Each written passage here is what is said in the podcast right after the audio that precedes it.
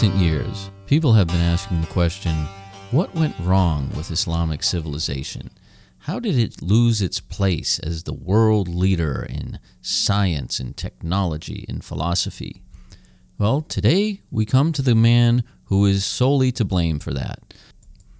One man who wrote a book that single handedly brought down Islamic civilization. Or did he? Well, that's a popular story out there, and we're going to see if that is actually the case.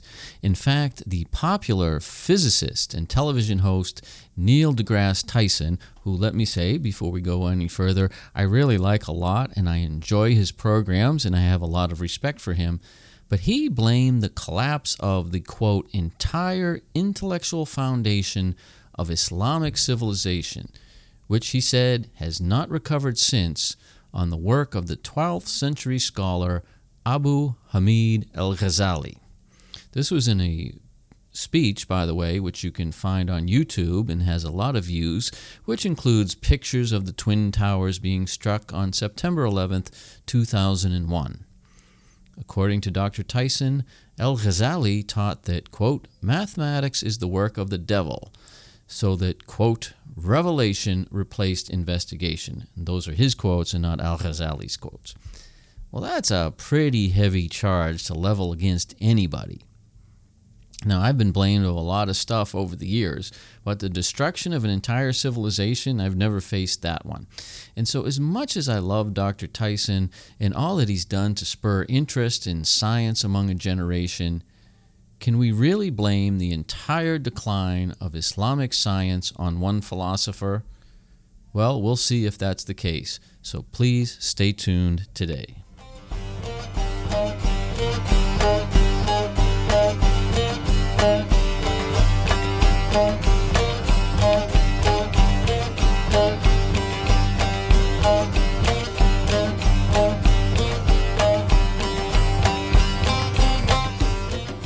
Okay, welcome back. Well, today we have a very heavy subject. In fact, it's even a trial, as we've indicated. Is one man, this Al Ghazali, responsible for the decline of Islamic science and some might say Islamic civilization as a whole? Well, that's what we're going to talk about, and that's what we're going to find out. Now, by the way, before I get a lot of hate mail here from people who are fans of Dr. Neil deGrasse Tyson, let me say I'm a big fan also. I love the work he does. I love his shows, and I really love the way he has excited a generation of young people to physics and shown them how cool this can be. But I have to say, when it comes to this issue, of Islamic science and the role of Al Ghazali, that this is a pretty heavy rap that he's leveling. And if you want to find out where I'm getting this from, uh, there's actually a YouTube video out there, and it's called The Intellectual Collapse of Islam, and it's of a very popular lecture that Dr. Tyson gave. Now, he is obviously a brilliant man who understands concepts that are way beyond anything that I could ever understand. And I particularly admire Dr. Tyson because he's one of these geniuses who can take these incredibly difficult concepts like astrophysics and explain them to kids and have them make sense. But I think this does illustrate how people can have such complex ideas on certain subjects. Understand that something like the universe is a very complex system that defies simple explanations. But then when we look at something like Islamic society, we can boil it down very simply and be able to accept a simple explanation like everything was great, then one guy wrote a book and everything went downhill. And this is something that's very common when people talk about Islam or the Middle East. Other things may be very complex, but um, they seem to have very simple explanations for what went on. So we're going to try today to go beyond that simplicity. But the fact is, he isn't the only one. In fact, many scholars who have more of a background in Islamic history have thrown the same accusation, more or less, at Al Ghazali. In fact, a good friend of mine, who's a scholar of Arabic and has been for over 30 years, uh, he's written a book on the rise of quote, fundamentalism, and his opinion I do respect, he blames Al Ghazali and Ibn Taymiyyah, a person we're also going to talk about in the future in a different episode, for the fall of Islamic intellectualism altogether. Now, granted, his explanation for that is a lot more nuanced and a lot more detailed than what we get on that YouTube video, but he, like a lot of people, does believe that Al Ghazali deserves some responsibility. So, did one philosopher, whom, to be honest, wrote about things that most people in the 12th century, like most people today, really couldn't understand and probably didn't care about, did he really cause hundreds of leading scientists to pack up shop and call it quits? And then consider that this guy was basically a nobody. He started out from nothing. It wasn't like he was a powerful politician or military leader. He started out as nothing, but he wrote one book, and then everybody decided that they had to stop doing science because some person named Al Ghazali says we have to. Well, I think if you've been following this podcast at all, you probably know what the answer is going to be. Al Ghazali like everyone else we've seen so far, was a product of his times. And by the way, when we get to talk about Ibn Taymiyyah, who was generally blamed uh, for the rise of jihadism and Islamic terrorism, he gets a, an even bigger rap for essentially voicing what are some of the attitudes of his times. But is Al Ghazali, is he really the man who doomed this? I mean, the, despite the way Dr. Tyson makes it sound, he was one of many voices at the same time promoting the same ideas. So, did Al Ghazali really cause the end of the golden age of Islam? Of course, you know the answer is going to be no. But did he express a shift in attitudes that were long in coming and long in taking an effect that would transform the intellectual world of the Muslims? Absolutely. Then throw in a few centuries of crusades, a Mongol invasion, and you're well on your way to explaining the change. So let's actually take a look at Al Ghazali and try and get past the simplification and see what is actually going on with this guy.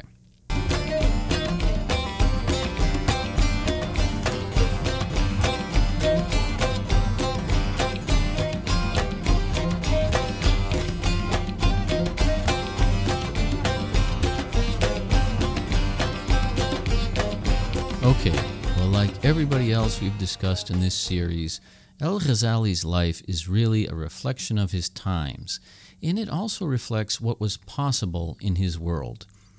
He was born into a poor family in Tus, which is located in present day Iran in the year 1058. Now, if you've never heard of that city, don't feel bad. On a list of the Muslim cities that were flourishing at the time, Baghdad, Cairo, Cordoba, Medina, Damascus, Fez, and so on, you'd have to go pretty far down on the list to find Tus. It's a relatively minor place in the region of Khorasan, which is probably best remembered in history for being horribly sacked by Genghis Khan in the 13th century. The fact that a poor kid, a nobody, from this backwater town could end up teaching in the most prestigious school in Baghdad, though, is a testament to the level of civilization in the Muslim world at the time. It's also a testament to the fact, though, that this guy did not rise to prominence because he had ideas that no one else was espousing. Again, I think the fact that he rose from such humble origins to such prominence shows the fact that he did reflect his times and he did espouse ideas that fit very well with the conditions of his time.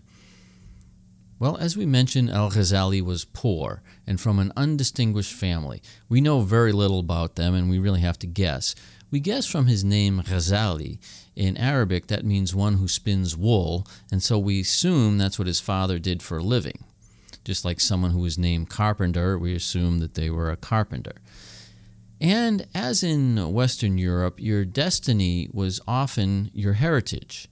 His father was also a Sufi, a term that we've mentioned before, a popular form of Islamic mysticism that stresses a personal unification with God. Now, that would be enormously popular in Al Ghazali's life, as we'll see. But his father died when he and his brother Ahmed were young, and Ahmed is going to go on to fame in his own right. Now, let's just stop for a moment here and consider that this is the beginning of the second millennium. We're talking about 1000 AD, when Europe is just beginning to emerge from the Dark Ages into early feudalism. Now, imagine what kind of a future a poor orphan in a backwater town in France or Britain would have at the time, and it sounds pretty bleak. The fact that he rises to prominence is an indicator of the opportunities at the time, and that this society was to a large degree a meritocracy. Now, we've seen this story repeated over and over again in this series about people who come from humble origins, but because they've got a lot of talent, they rise to the top. And that's what's going to happen with Al Ghazali. Well, because his father died, Al Ghazali and his brother were placed in the care of a local Sufi lodge. Now, as we said, Sufism was, and it still is, very popular among the working classes at the local level, kind of the way fraternal lodges have been at times in the West. They're, they're less so, but think of like the Elks Lodge and the Knights of Columbus and so forth the senior Al Ghazali, the man who we think was a wool spinner, probably had friends among the smiths and craftsmen of the lodge, and so they took in his two children. And this also testifies to the social importance of Sufism. I mean, it's not just a religious, spiritual thing. Yes, it's that, but this becomes really the backbone of your social organization to the extent of if you die, your kids are essentially adopted by the Sufi lodge. From there, both were placed in a local madrasa, which is a school, and they began to get a Muslim education under a local teacher of fiqh, which is Islamic jurisprudence. Now, schools like mosques and hospitals and other religious institutions were supported by what we call waqfs, and these are permanent religious charitable endowments that are administered by the state. So, this means that an orphan could go to a place like that live and study and get a free education. Now, this is a pretty good social system, again, if we compare it with Europe in the year 1000. Some modern scholars have questioned the authenticity of this narrative, but it does make a nice rags to riches tale. But in any case, we know Al Ghazali's origins had to be pretty humble because we don't have a lot of information after them. But everything that happens after the city of Tus is better documented. What's more important, though, is this type of narrative, whether it's exactly what happened to Al Ghazali or not, was seen and is still seen as what was possible in the society of the time. So, both Al Ghazali and his brother Ahmed were gifted students. Uh, Ahmed would be promoted to study with a well known Sufi, and eventually he would become one of the leading Sufi mystics of his day. Abu Hamid took a different path.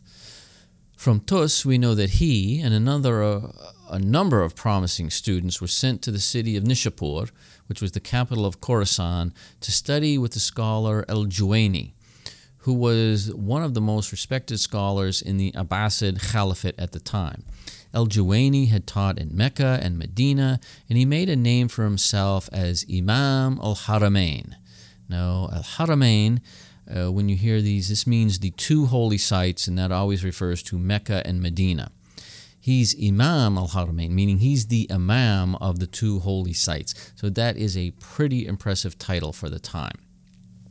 El Juwayni's madrasa was associated with the Nizami madrasa in the capital Baghdad. And this was one of the first uh, really large school systems that begins to develop. And it develops under these Seljuk Turks, who we discussed earlier. The Nizami uh, schools become very important. Now, there is a famous anecdote out there where El Juwayni read his pupil's work and he declared that El Ghazali surpassed even him.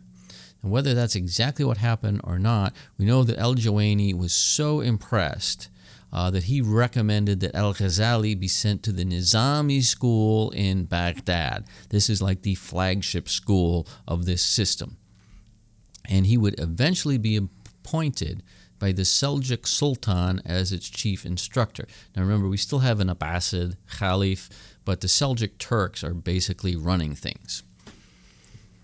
Well, just looking at that story so far, you see an extensive education system and a general meritocracy, and this was typical of the Muslim world at the time. A poor orphan could work his way up through a system of free schools to the highest educational post in the land by the age of 33 on the basis of his talent. And you see how well connected these schools are. This mobility, which brought Al Juwaini from northern Iran to Mecca and back again, and took Al Ghazali from Khorasan to Baghdad, and then eventually on to Damascus, Jerusalem, and Mecca, this was pretty characteristic of the Muslim world.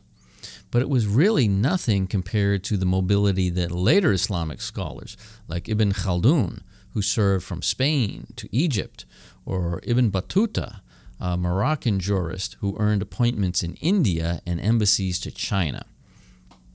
Well, how did these people travel? Uh, they had to join merchant caravans or Hajj caravans, the pilgrimage caravans. And this was um, fairly easy to do if you were a qualified Islamic scholar because these large Hajj caravans or these large merchant caravans, they needed the services of qualified Muslim jurists and imams. Remember, they're all Muslims and they're going to be traveling for a long time, so they have to conduct religious rituals. And so they would take with them a, a jurist or a qadi.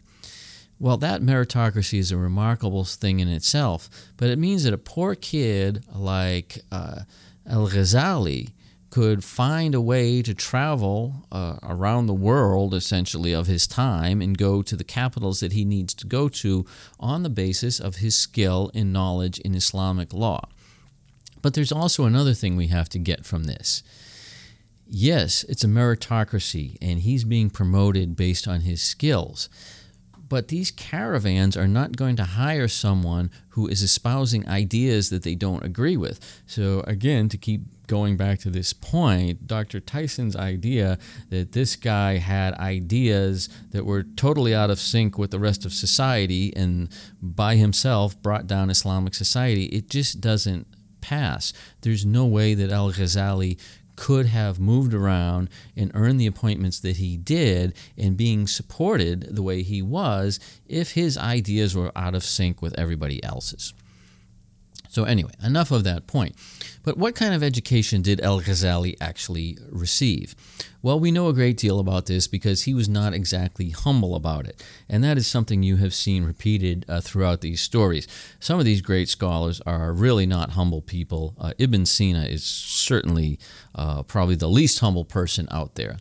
So when uh, Al Ghazali was writing to the Sultan and you know basically promoting himself and selling his resume, he describes himself as quote having dived into the sea of religious scholarship, such that he reached a point where his words were beyond the understanding of most contemporaries. Quote, that's what he said. I mean, get the idea. I'm so smart, most people can't even understand me. Okay, you know, that's a pretty humble thing to say. In fact, he was even known to be pretty arrogant towards his teacher, El Juwaini, who was the biggest name of the time. So we have a guy who's very proud of himself. Well, the education that he would get at the Nizamiya school focused primarily on Islamic law, on the Quran, on the Hadith, and with that, you had to study the Arabic language. But they also studied philosophy and math, and it would primarily be in philosophy and theology, and particularly the comparison of the two in which Al Ghazali would excel. But it's significant to note also that the Nizamiya curriculum was expanded after Al Ghazali's time to include the natural sciences as well, so chemistry and physics and such. And Al Ghazali was the lead teacher there. So the idea that he nailed the coffin on Islamic science, number one, it's not backed up by what he actually wrote. If you look beyond the, the one book that Dr. Tyson cites, he wrote extensively on natural sciences. But secondly, he expanded the teaching of the natural sciences. So, I mean, he did not kill chemistry and physics, uh, despite what uh, people may say.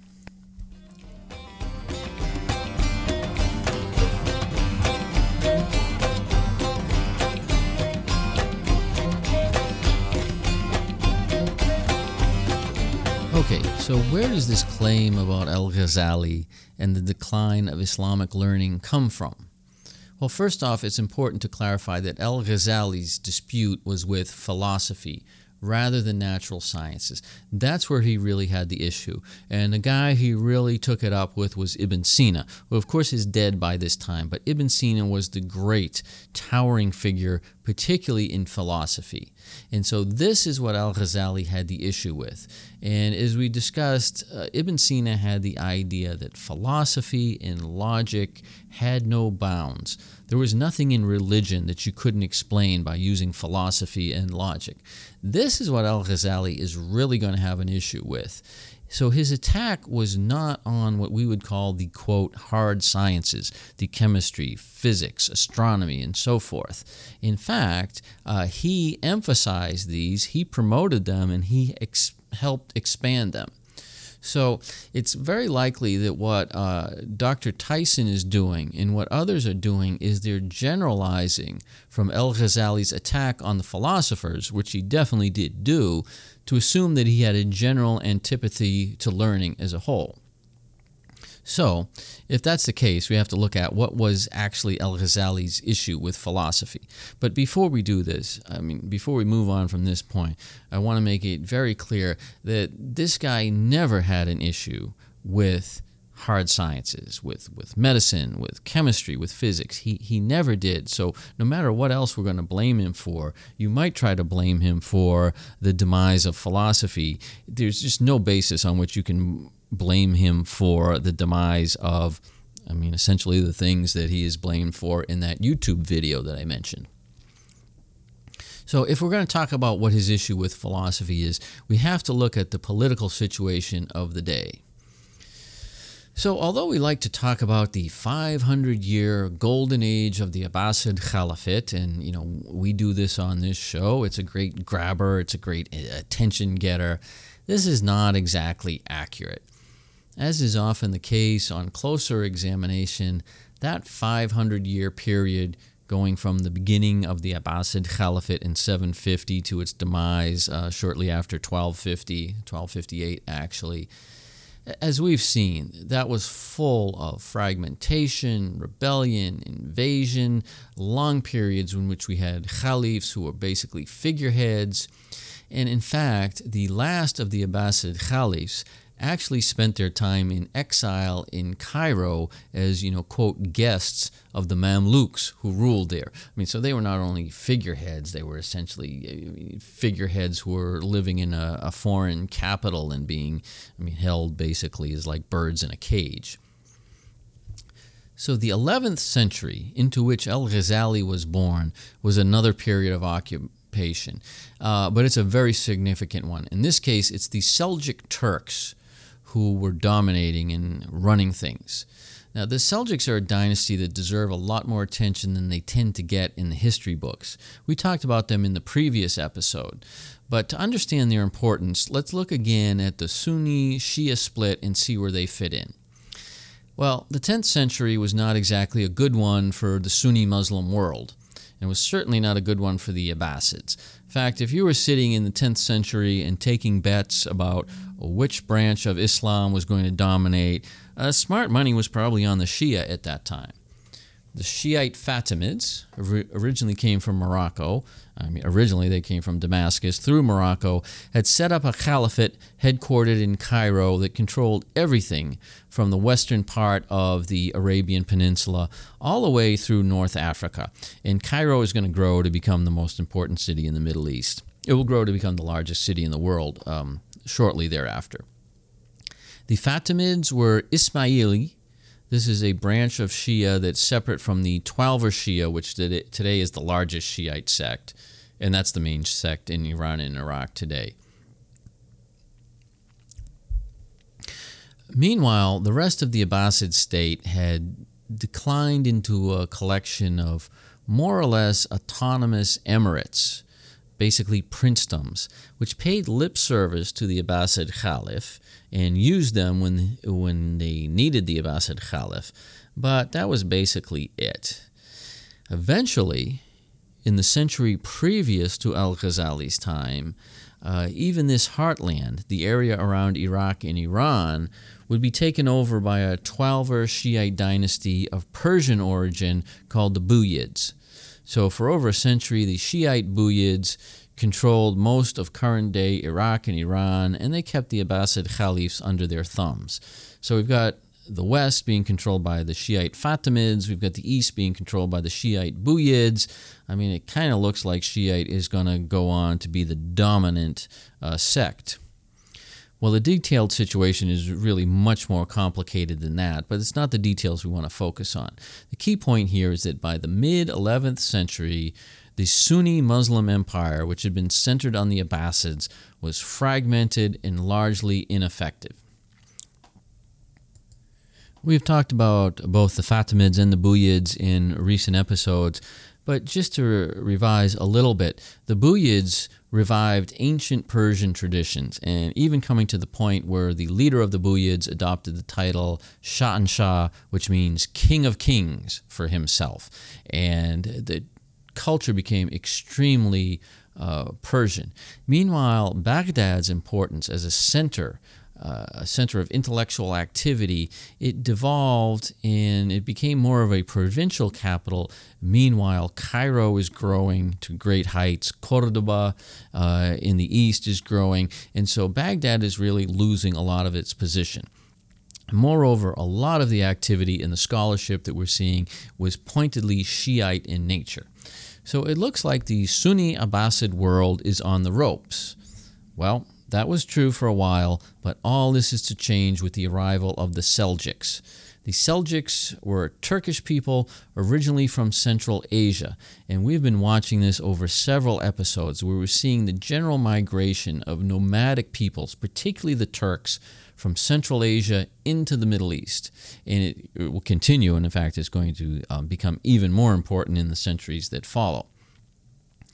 Like many of the invaders that came into the Middle East, the Seljuks were originally pagan, but they converted to Islam after contact with the Muslim states in Greater Persia.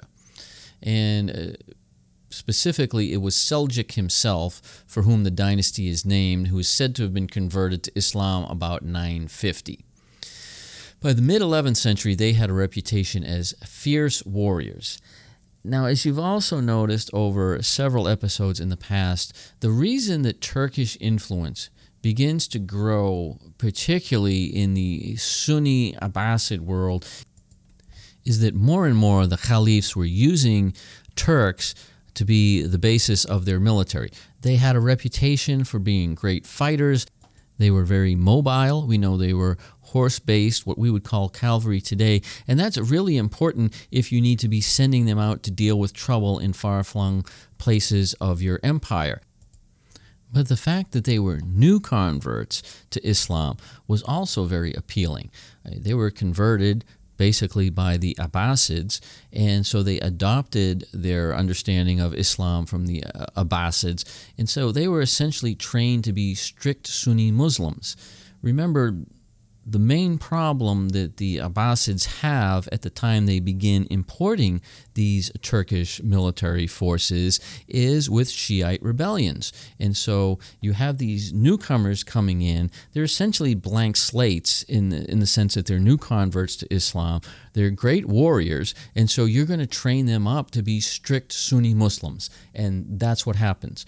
The problem is, as anyone knows, when you outsource your military, or anytime your military is not a, a real representation of your society, uh, you can expect to lose control of it, and they will eventually take over. And that is no surprise here any more than it was a surprise in Ming Dynasty China, let's say.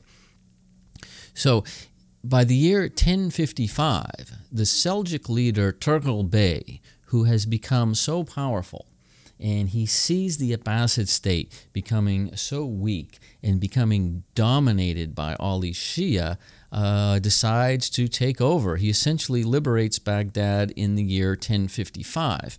Now, this should not be seen strictly as a power grab. Remember, he is a devout, enthusiastic, zealous Sunni Muslim, and he sees the essentially Sunni leader, the Abbasid Caliph, being dominated, being manipulated by you know what he sees as heretics, essentially, and so he believes he's doing a great thing by taking over. The other thing, of course, is Tughril is known for being a very strong leader and for having a very tight control on his troops and on his state, such that it is, and he sees the total disintegration of the Abbasid Empire.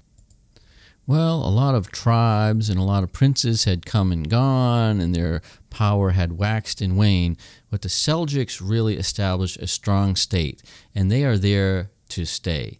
The Seljuk state would become huge. It would stretch from modern day Turkey. They take over half of Turkey with a, a resounding defeat of the Byzantines. It stretches all the way to Afghanistan and down into the Persian Gulf. They bring unity to this state. Um, not only do they defeat the Byzantine Empire, but they threaten it so greatly that this is really the spur for the Crusades. And we tend to think of the Crusaders as attacking the Arab world, but it's really the Turks that they have come to fight. Well, these conflicts will shape the Seljuk state, but the most influential of them was definitely the Shiite threat. Although the Seljuks expelled the Shiite Buyids, they continued to wrestle with the Fatimids for leadership of the Muslim world. And so this solidifies the idea among the Seljuks that the Shiites are the bad guys and they are the defender of the Sunni Muslim world. By this time, there are actually two caliphs, one in Cairo, who's a Shiite, and really a much weaker one in Baghdad.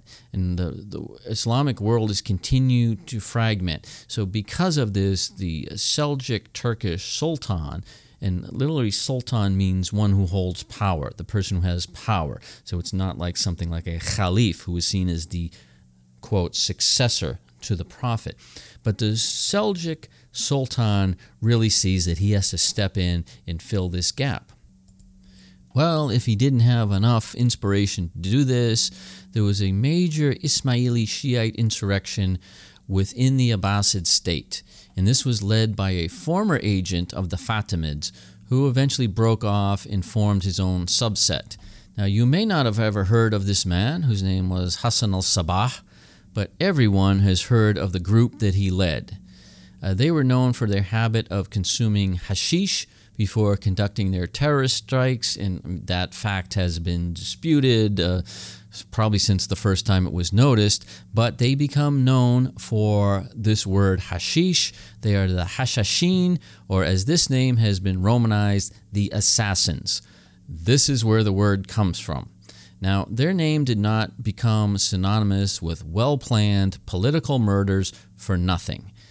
I mean, if they name the word assassin after you, uh, that means that you're doing some pretty effective killing. And they become famous for their use of poison to kill leading members of the Seljuk state, which is I mean, essentially the main Sunni force out there. Now, that's what they're famous for, but actually, the Hashashin, or the assassins as they're known, spent most of their time spreading their doctrines of their version of Ismaili Shiism. Now, while Ismaili is a branch of Shia, uh, Hassan al Sabah has his own interpretation of this, which differs from the Fatimids. Uh, I mean, actually differs uh, substantially enough that he breaks from them and they disown him. Now, we really shouldn't downplay this threat half the Muslim world is already under the control of a Shiite caliphate, which is stronger than the one in Baghdad.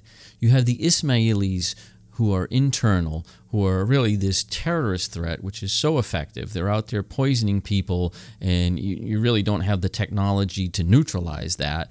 And so there's a threat within what is remaining of the Abbasid piece of the state. And so this is the situation in which the Seljuks find themselves. This is the situation in which Al Ghazali is born. And this is the situation into which his ideas are going to become popular and essentially going to become the doctrine of the state when he becomes the, the head teacher of their centralized school. Well, the Seljuks, despite their military prowess, which was very great, uh, they used education as a major part of their effort to suppress the Shiite influence or to combat the Shiite influence. They built the first truly organized system of Sunni madrasas. And these, as we mentioned, were the Nizamiya madrasas. Now, the word nizam, and it's actually nizam in Arabic, uh, refers to a system. Now, this doesn't refer to the systemization of the schools, although it's a good name for them, they were actually very systemized. So the fact that they're called Nizamiya is a good name for them. But the name actually comes from the name of the man who established the system. And he is the Seljuk vizier, which is basically a prime minister, and his name is Nizam al Mulk.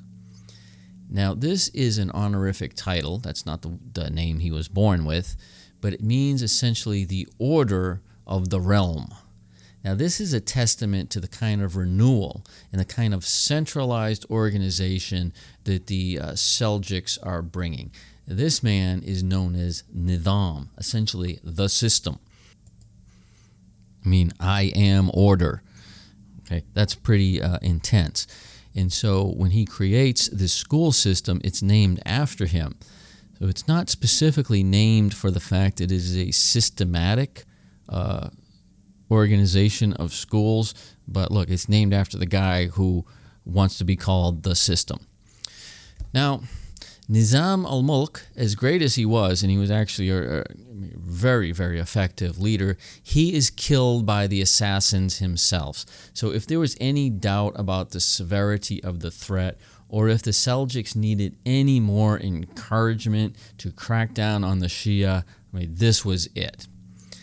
So some scholars out there blame the Nizamiya system rather than al Ghazali himself for the decline of Muslim learning. Uh, and that makes a little bit more sense. He is the man who rises to control this system, uh, this very large, interconnected, and very standardized system, uh, and he prospers in it and so, if we take his ideas to be the, the cause of the decline of Islamic science, if that's what um, some people claim, then it's probably the context, the type of school system in which he grows, probably has a bigger influence. But anyway, we have to remember that these madrasas existed to combat Shiite doctrine, which, as they saw it, was heresy and to raise up generations of teachers and imams who could spread and ensure Sunni orthodoxy. So, this was not the place to sit down and debate the relative merits of Sunni versus Shia and have a wonderful open discussion. Now, other scholars point out that natural sciences had always been taught in separate venues from the religious sciences, and therefore that the Seljuks establishing religious schools did not mean they were cracking down on the hard sciences. In fact, they continued to build observatories and hospitals for studying medicine, and the, these things were separate. And we shouldn't just look at this one school system and say that this was the entirety of the um, Seljuk world. But I think it's more fair, however, to say that with the emphasis that the Seljuk rulers were putting on training Orthodox Sunni teachers, remember this is what you're trying to do here. These are not places like uh, the Beit al Hikmah for the great minds to get together and, and hash out abstract ideas. This is a teacher training school where you're preparing to send out teachers to teach kids from the, the youngest age to the, the free schools in which El Ghazali himself was taught. So it's more fair to say that those who funded these schools and who provided the scholarships for students to go there free, uh, they were more interested in seeing that strict doctrine was taught. So Al Ghazali was not some obscure scholar locked away in an ivory tower. His position brought him into the court of the Seljuk rulers and he frequently boasted of his close relationship to the Sultan and to the Vizier. Again, remember, this is not a humble guy. He was known for his lavish tastes and luxuries and fine clothes. And therefore, in that great environment where he really enjoyed this privileged position, and you have to know what the boss's priorities are, establishing religious orthodoxy and combating the heresies of the Shia were the priorities of the Seljuks. And by the year 1095, Al Ghazali was their man. So this really young, arrogant scholar fully exploited the position at least for a while, as we see. And I think that is important to understand. If we're going to focus on the ideas of Al Ghazali, they don't come out of a vacuum.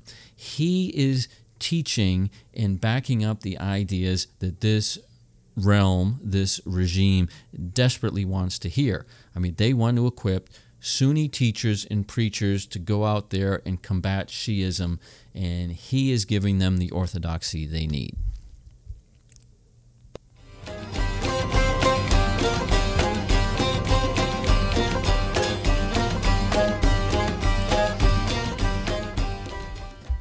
Okay, so we've established the fact that Al Ghazali at a young age became the chief guardian and defender of Sunni orthodoxy in this Abbasid Seljuk state. Well, as such, he was responsible for the teaching in several disciplines, and these included Islamic law, the Quran, the Hadith, philosophy, logic, and the Arabic language, of course. Uh, he's not so much responsible for the teaching of mathematics, physics, and chemistry. Again, these are done uh, separately, and that's not really your issue. I mean, your issue with the assassins and the Fatimids is not that you don't like uh, the chemistry they're teaching, you don't like the religious doctrine that they're teaching. But among all these disciplines, its philosophy is really the one that becomes the most contentious and for which Al Ghazali will be the most uh, responsible and controversial. And this is where the Sunnis felt that they were the most vulnerable, and so they really wanted him to concentrate. So the first thing is just to attack Shiite doctrine itself. As we talked about in an earlier episode, uh, the Sunni and Shia largely differed on the nature of religious authority.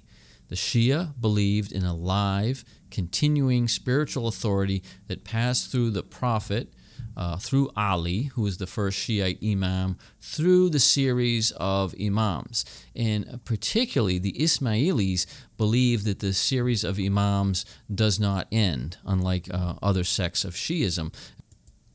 This, of course, is anathema to the Sunnis and has been from the beginning. Remember, the Sunnis have caliphs. These are successors to the Prophet Muhammad, but they are not prophets themselves. They don't have this special spiritual relationship to God. And particularly in the Seljuk world, where you have a sultan, I mean, this is not an imam, this is not someone who is receiving visions from God. And so, this whole idea, the whole Shiite idea of the imam, it's not only a heresy, but it's a heresy that very much threatens the whole basis of leadership in Sunni Islam. So, this is the one point that uh, Sunnis would spend most of their time attacking.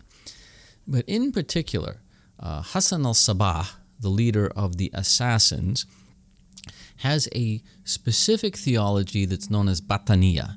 And this is based on the Arabic word batan. Batan in this case means the inner, hidden meaning of Scripture. Is a point opposed to the outward or the dhahar, the appearance meaning. The Ismailis believe that only the Imam or his representative on earth could interpret this hidden meaning. And this idea of a hidden meaning uh, to Scripture is a big part of Ismaili doctrine, but it is uh, very much a heresy to Sunnis. For Sunnis, revelation stops with the Prophet Muhammad. After that, we have only scholars who are trained in interpreting and studying the sources of Islamic doctrine and applying this. This is not based on being able to understand a, a hidden, esoteric, mysterious meaning. To them, that is absolute mysticism, it's like sorcery, and that is heresy.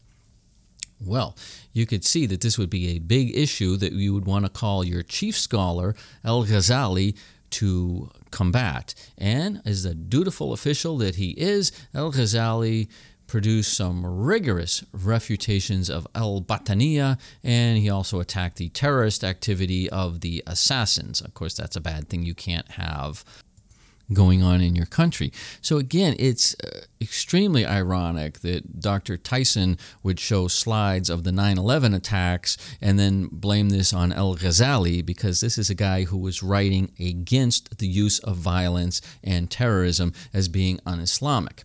Yeah, in any case, uh, that's one of the issues that we have with that video. Now, in terms of Islamic law, Al Ghazali, like the Seljuks, followed the Shafi school of Sunni law. As we discussed earlier, there are four main schools, but all of them are considered legitimate in, in Sunni Islam. And in fact, most Sunni seminaries teach all four. You have to learn all four of them. But these schools differ primarily in the prioritization of the sources of Islamic law. The Shafi school considers the Quran and the Hadith of the Prophet as the primary sources of law. Where these are unclear, and they are in many cases, it relies on the opinions of the early companions of the Prophet. Now, this is not radically different than what the other schools teach, except that the Shafi school does not consider istisan, and that is the personal preference of the, the jurist. And literally, that word means to consider something good. Hasan is good. So, istisan is something you consider good. They don't consider that as a legitimate source of law. So, meaning under other schools, if we look at the Quran, we look at the Hadith, we don't get a clear um, decision on whether something is uh, legitimate or not. And this happens a lot in the modern world. I mean, the Quran and the Hadith don't talk about Facebook or online dating or something like that. Well, in many schools, we use the personal preference of the jurist, i.e., if if the scriptures don't rule on this, what makes sense? What do you think is good? Uh, the Shafi school does not consider this legitimate. And the Shafi school was the main school of Islamic law in the Sunni world at the time. And this is the one which the Seljuks vigorously promoted throughout their domain. Now, when the Ottoman Turks come and they will dominate the Middle East and the Islamic world, uh, they would replace Shafi law with Hanafi law. Uh, and specifically, the reason they do that is because the Hanafi law does allow this istihsan. Well, it's easy to see why the Shafi reasoning would appeal to the Seljuks at this time.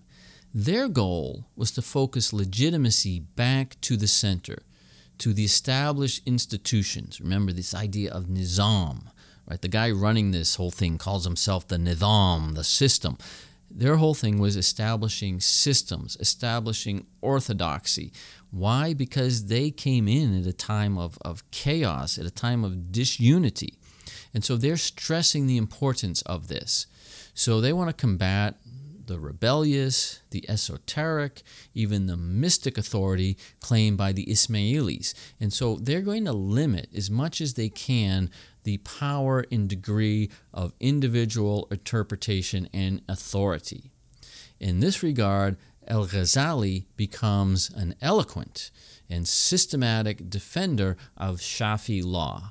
Now you're starting to see, finally, after all this time, how we're getting to the reputation that Al Ghazali may have been the one who stifled a lot of creativity. Because he is being the primary doctrinary writer for a regime that has come in at a time of chaos, at a time where what they see as heresies are being promoted everywhere. And so they are getting back to the system, back to orthodoxy, back to having everything established. And they find Al Ghazali is their man who can write this up in beautiful, eloquent, and well researched format. Okay, so Al Ghazali, although he wrote hundreds of books, he's best known in the West, but not in the Muslim world, by the way, for his book Tahafut al Falsifa. Now, this word Tahafut means incoherence. And so this book is called The Incoherence of the Philosophers. So you can guess right from the start, this is not going to be a uh, wide embrace of philosophy, and particularly someone like Ibn Sina, who had come along and said basically reason and you know the brain, thinking, logic can explain everything. He says, really, the only reason we have religion and philosophy as separate things is that not everybody is capable of doing this high level philosophy, right? Not everybody could sit under a tree and figure out how the world works, so we have to have revelation, we have to have prophets and miracles. But essentially, there is one truth. Truth is truth, and you can get to the same truth through philosophy, through logic, than you can get to through religion. That is Ibn Sina's um, point. That's his main ideology. And you can guess that a book that is called The Incoherence of the Philosophers is definitely not championing that point of view. Now, just a second on this word tahafut. Well, incoherence. Uh, that word actually means some different things in English. I mean, incoherence, when we first think of it, we think of someone who's babbling, like someone who is drunk or insane and is just rambling what we would say incoherently. We can't understand a word he's saying. The word can mean that, but remember what incoherence means. It doesn't cohere. Cohere means to gel. It doesn't come together. So when we say tahafut, in the sense of incoherence, we're meaning it has gaps in it. It's not a complete uh, system. If you follow the train of logic, unlike what Ibn Sina says, if you use just pure logic, I mean, someone with no outside information whatsoever, if that person is smart enough and open enough, I mean, they can just use logic and look at the world and they can figure out all the truth that's going on. There's only one truth. There's no religious truth versus philosophical truth versus scientific truth what Al Ghazali is saying essentially is no, you can't do that. There are gaps. No matter how smart you are, and remember, he thinks he's the smartest guy in the world hey, I'm the smartest guy going, and I can tell you there are gaps in philosophy. It can't explain everything, and therefore, since it can't explain everything, you need religion, and you cannot substitute philosophy for religion. This is my 50 cent summary of Al Ghazali. Now, of course, the book is much longer than that, much more complex, but that's basically what he's saying. This book is a stinging attack on primarily Greek philosophy and it's said that he condemned philosophy in the Muslim world for centuries.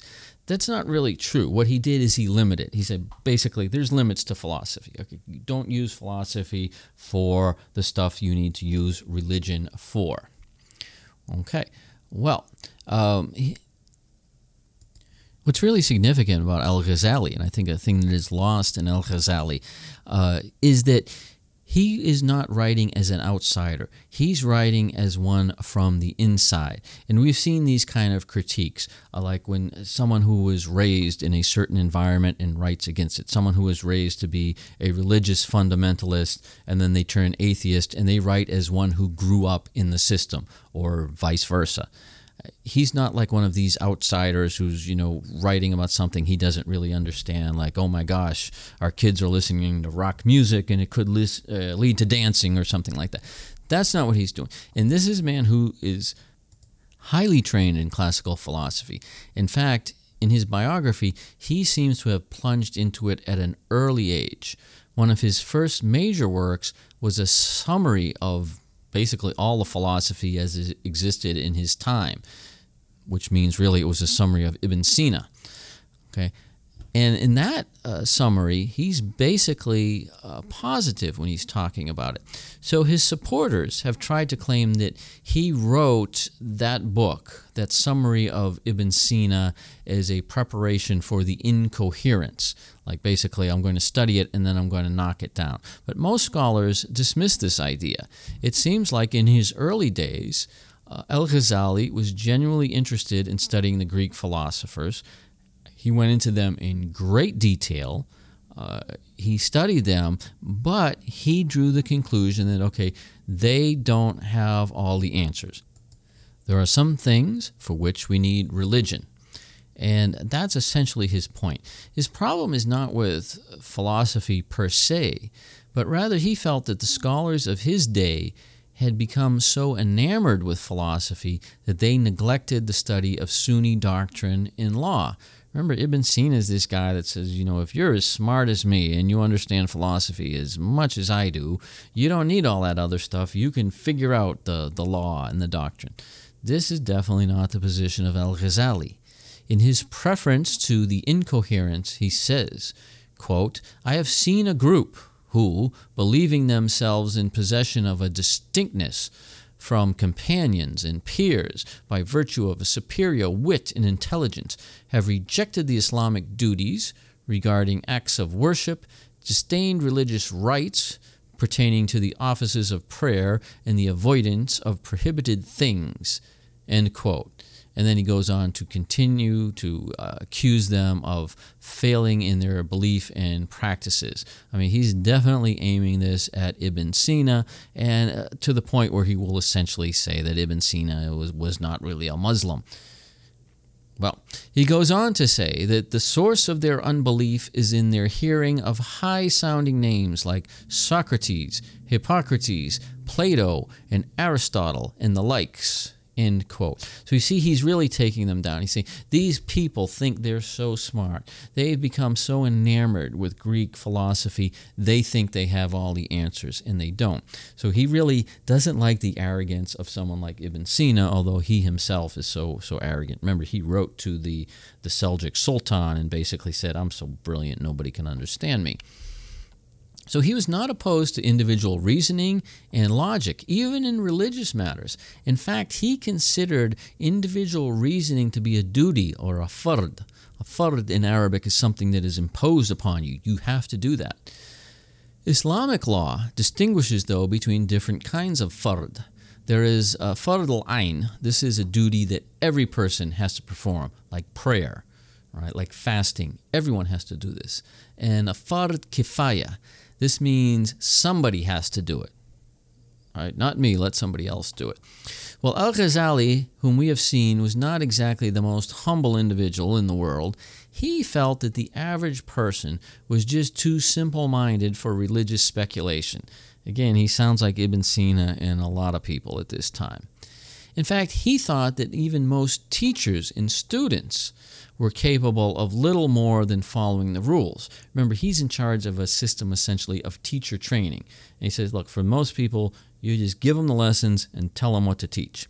Only the really gifted, those who have the appropriate akal or intellect, could undertake such a duty. So, what he is saying is that individual reasoning in religious matters is a duty. It's a fard, but it's a fard kifaya, meaning someone has to do it on behalf of the entire religious community. And you can guess who he thought that should be. And so he even thinks that some you know, respected philosophers, even someone, a big name like Ibn Sina, even he doesn't get it. Even he is seduced by this outside paganistic logic. So we have to assume that the one person who is capable of doing this high level reasoning is Al Ghazali himself. And when we look at his works, that seems to be the case. He pretty much thinks, yeah, there's very few people this brilliant, and it's uh, me. Okay. Well, he was also very concerned about the teaching of rhetoric and argumentation. And these are two things in which the Greeks excelled. They're famous for these. Well, he didn't like this, and you can kind of understand where he's coming from here. He thought that the idea of winning an argument based on cleverness rather than truth was anathema to a religious scholar. We, we, can see the same thing in politics in other areas that just because you're a great debater and you can convince people of things, that is not necessarily good if you're going to give them bad ideas. The point is for people to get the truth. Okay, well, although uh, we have Dr. Tyson saying that um, El Ghazali felt that math was the work of the devil, I mean, he never did that. He actually uh, was a very, very strong supporter of math because something like math is very straightforward and logical. Okay, so what is it about this book that gets uh, such the reputation? Well, Al Ghazali, who of course is the, the great, one great mind of his day in his own opinion, he is going to set out to show you that philosophy cannot answer all the questions. And again, he's going to do it from inside. He's going to give you an insider's view. So the incoherence is structured around 20 theological questions. There's 20 sections to this. And these are basic essential theological questions.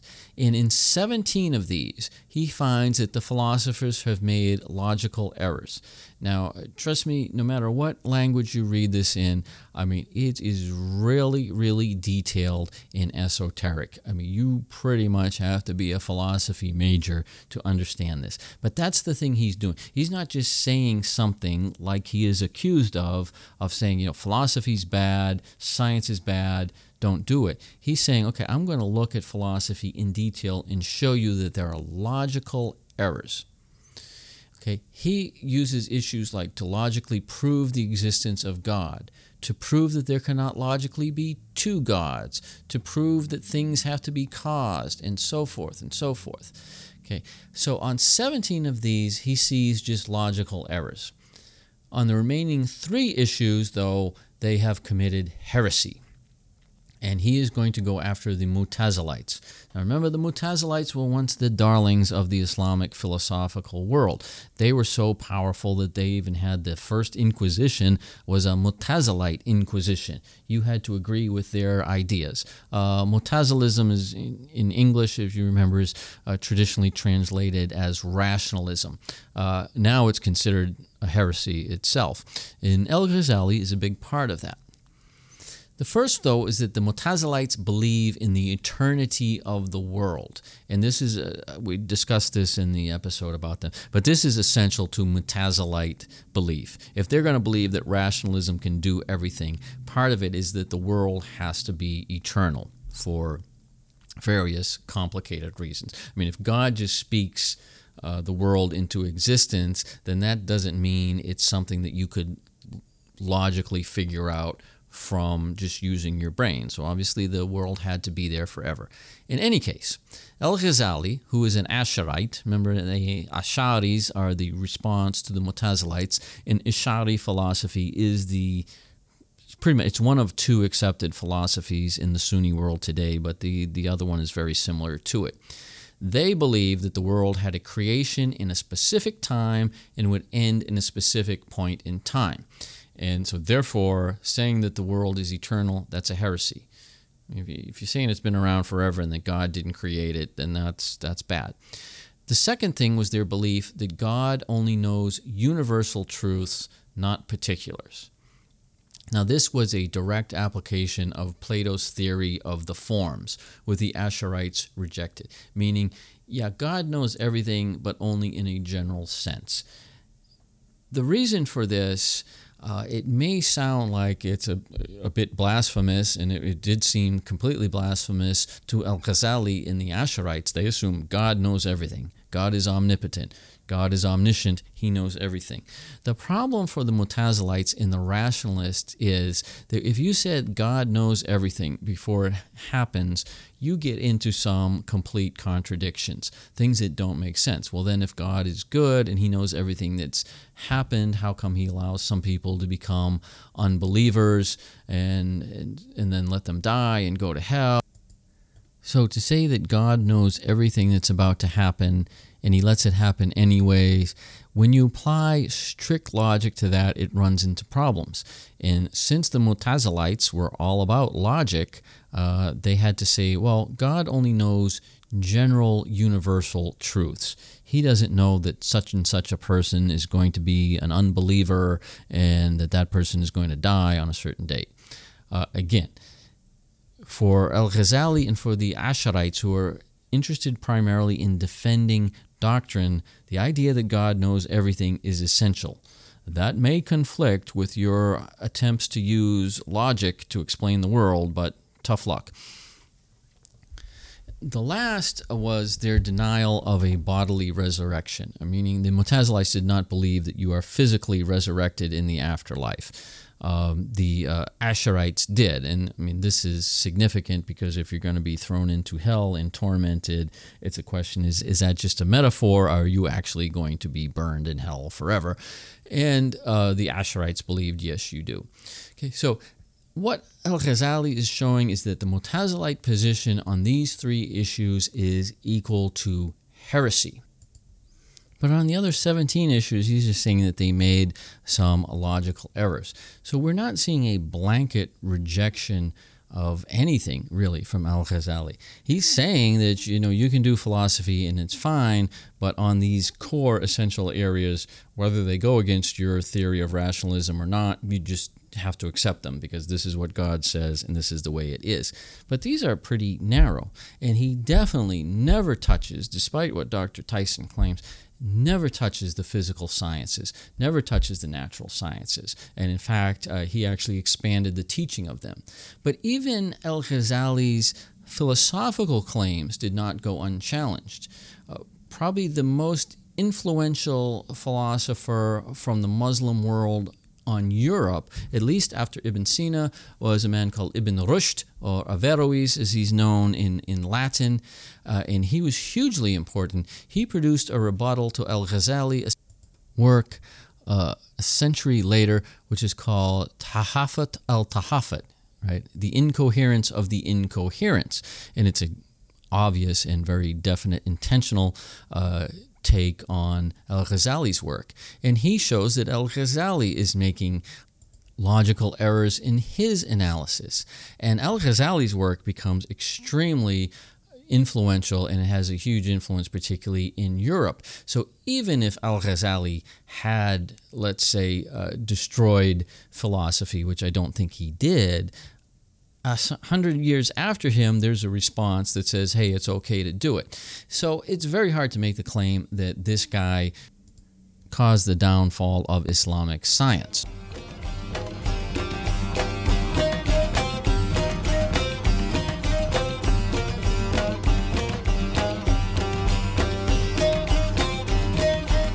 But this is only the first half of the story. Now, don't worry, we're almost to the end of the podcast. But the rest of Al Ghazali's life is spent specifically in the study and the promotion of Sufism, this Islamic mysticism. As we said, his brother is one of the greatest uh, scholars on Sufism, and Al Ghazali in his later years really becomes a huge advocate of Sufism.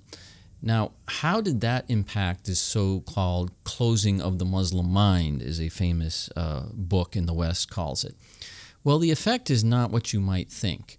On the one hand, when we think about Sufism, it seems a pretty liberal thing because it uh, allows for all sorts of different experiences and viewpoints, all sorts of arts and mystical experience. But in the eyes of many, by endorsing Sufism, which is this really mystical experience of God, you're further divorcing religion and reason you're saying that there's part of this religious experience that you cannot explain using strict logic.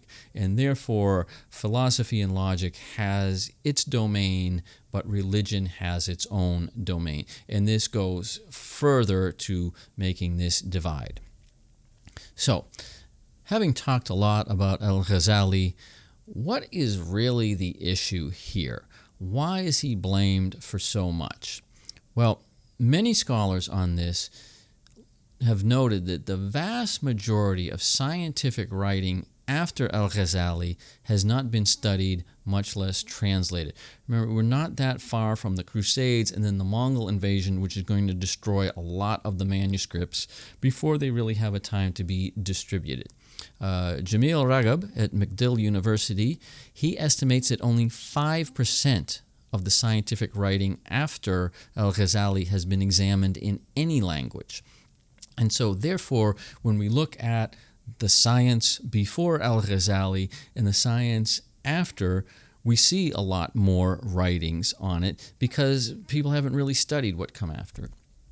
Now, the reason he sees is not so much the decline of Muslim science, but rather the rise of Western science.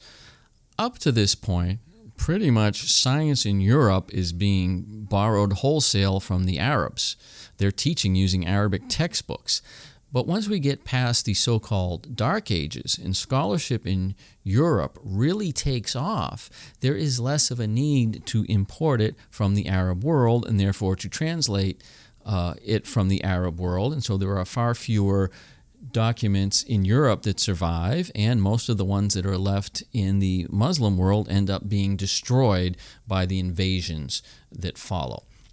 This is probably a much bigger reason why we see a drop off in Islamic science after Al Ghazali uh, versus anything that he wrote. But hopefully, what we've demonstrated in this podcast is that the changing political conditions, which is being caused by the turmoil, particularly in the Sunni world, by the threats, internal and external, by the desire to establish authority, and then by the huge and devastating invasions that are going to come after it, this is going to have a far more devastating impact on the status of intellectualism and scientific production in the Muslim world. And to an extent, Al Ghazali is just writing what is required of his times. And so that's where we really have to look.